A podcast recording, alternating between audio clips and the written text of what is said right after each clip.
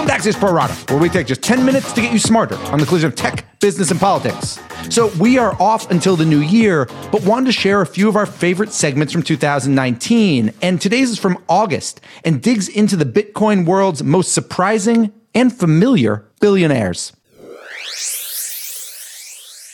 Bitcoin billionaires. So, Bitcoin has been on a price roller coaster this year, going as low as $3,200 per Bitcoin earlier in the year to above 12,000 Bitcoin, and today it's kind of treading in the low $10,000 range.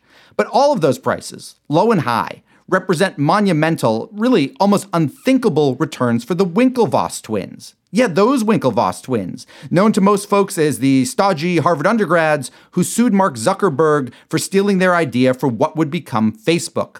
Now, the Winklevi basically took their Facebook settlement money and began pumping it into Bitcoin, which at the time was barely known outside of Reddit technology boards. And since they began buying so low and apparently never sold, they're now not only billionaires, but are believed to hold more Bitcoin than anyone outside of Bitcoin creator Satoshi Nakamoto, who may or may not be alive, let alone may not have been a real person in the first place. The Winklevi are, in short, how Greenwich, Connecticut came to Bitcoin and helped change everything for cryptocurrencies. That's why they're the subject of a new book by Ben Mezrich, who wrote Accidental Billionaires about Facebook, which later became the movie The Social Network, and also Bringing Down the House about the MIT kids who cracked Las Vegas blackjack. We'll talk to Ben Mezrich in 15 seconds. But first, this. Axios chief technology correspondent Ina Fried shares breaking news and analysis on the most consequential companies and players in tech, from the Valley to DC. Subscribe to get smarter faster at signup.axios.com. And now, back to the Pro Rata podcast.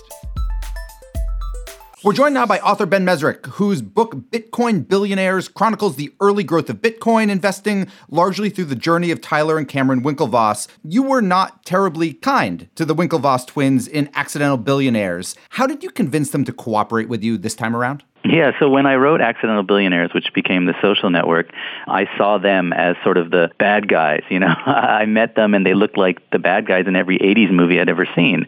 The guys in the skeleton costumes chasing the karate kid around the gym. So when I wrote that book, you know, I wasn't, I don't think, as fair to them as I should have been. But when I read that they were the first Bitcoin billionaires, I flew to New York, I met with them, and I told them, you know, I really wanted to tell this story. I was amazed that they were part of this second revolution.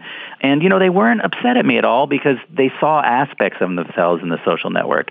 The idea of them being, you know, trying to do the right thing, believing in right and wrong. That did come through, but they're much more than the characters that, you know, that were in that movie. Going in, did you then view this as kind of a redemption story? Because once you finish the book, it definitely reads like one. Yeah, it's absolutely a redemption story. I mean, not just you see them again in a different light because they're part of two revolutions, but also you start to look back at what happened with Facebook and you start to wonder if maybe the Winklevoss twins were a little more responsible for Facebook than we give them credit for. So in a lot of ways, them being part of, of Bitcoin changes my whole view of them. And, you know, what they've accomplished is really incredible. You don't see second acts like this in life or in fiction uh, that often. So seeing them rise with Bitcoin has been incredible. I know you're not going to know the answer to this, but I'm curious. Uh, Facebook's new cryptocurrency project obviously is called Libra. The Winklevosses is Gemini. Do you think Libra was named Libra because the Winklevosses was Gemini? I mean, I 100% think so. Listen, I've gotten to arguments with David Marcus on Twitter over this. I really and truly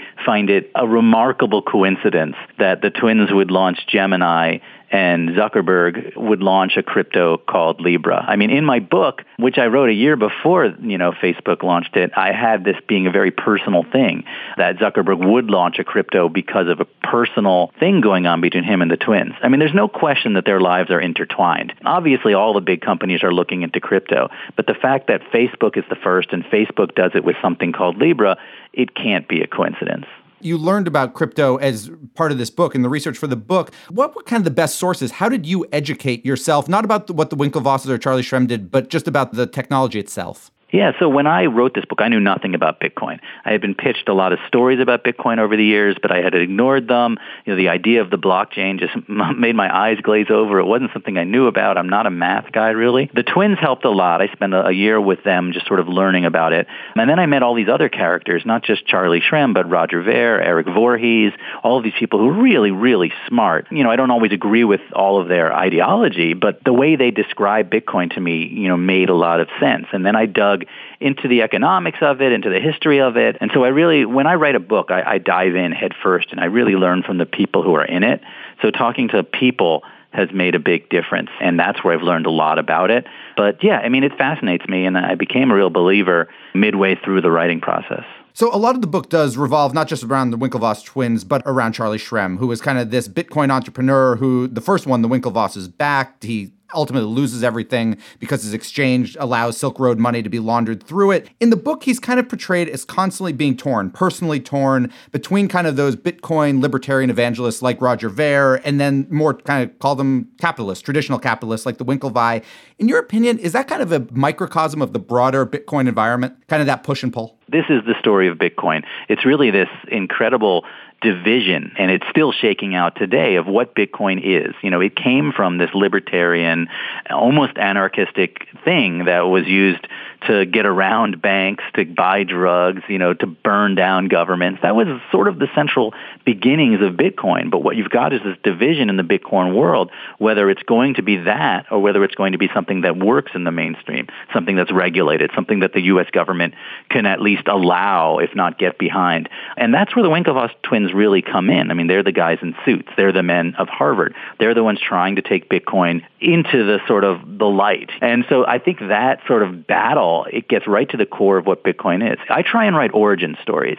I try and write a book that 10 years from now people can look back on and say, this is the origin story of Bitcoin. And I think the origin story of Bitcoin is this struggle, is this struggle between the libertarian philosophies that sort of founded it and the idea of it being a financial instrument or a commodity that works in the American financial market. So let's talk about from 10 years from now. Now, you've said publicly you don't own Bitcoin, you're an author, you're not a, an investor. But that said, after researching this book, writing this book, talking to all these people, do you agree with the Winklevoss twins that Bitcoin is what they refer to as digital gold? Or do you think in the end we're going to look back on it like digital tulips? Right. I think it's digital gold. I really do. I really think that it's going to be a vehicle to store money, to make money, to hide, not hide as in hide it away from people seeing it, but hide it from the dangers of the world. I think that you'll see whenever there's a shakeup or whenever there's something that looks terrifying, you'll buy gold and you'll buy Bitcoin. I think they'll go hand in hand. Uh, I don't think Bitcoin will get rid of gold, but I do think it'll be another instrument, another commodity that you can trade to keep your money safer than the markets that will eventually be in turmoil. So I really do think Bitcoin is not going away. I think that, you know, obviously it's risky and, and I'm not a financial person. I've always, everything I've ever bought has gone to zero. So I don't buy anything at this point, but I really and truly believe that Bitcoin will be around and I do think that we're at a very early stage. And if this is gold, you know, it's going to go up a multiple of 10 or more, you know. And so I don't know how much. I couldn't put a price target on where it's going to be 10 years from now. But I think if anything's going to survive in the crypto world, it's going to be Bitcoin. And final question for you, which is an entertainment question. And it's a two parter, really. One, you've agreed to become a consultant on the Showtime show Billions. So is Billions' upcoming season going to have a crypto aspect to it? And secondarily, will there be a Bitcoin billionaires film? so there will be a Bitcoin billionaires film. We've actually got a, a, really great situation, which will be announced in the fall. It's going to be a really, really cool movie, and I hope Armie Hammer comes back to play the twins again because that's he's so great at that. In terms of the show Billions, yeah, I'm a consulting producer in the writers' room for season five. I love it. I, I can't tell you what's going to be on the season next year. I mean, I am definitely somewhat of an expert in crypto now, but um, I've always been in the world of billionaires and in you know around this whole world that they they write about on that show, so I was kind of a perfect fit in that respect. So, you know, I, I can't tell you about season five, but I think it's going to be great. Ben Mezrich, thanks so much for joining. His book, Bitcoin Billionaires, available on Amazon, and if you can find one in actual bookstores. Thanks again for joining us.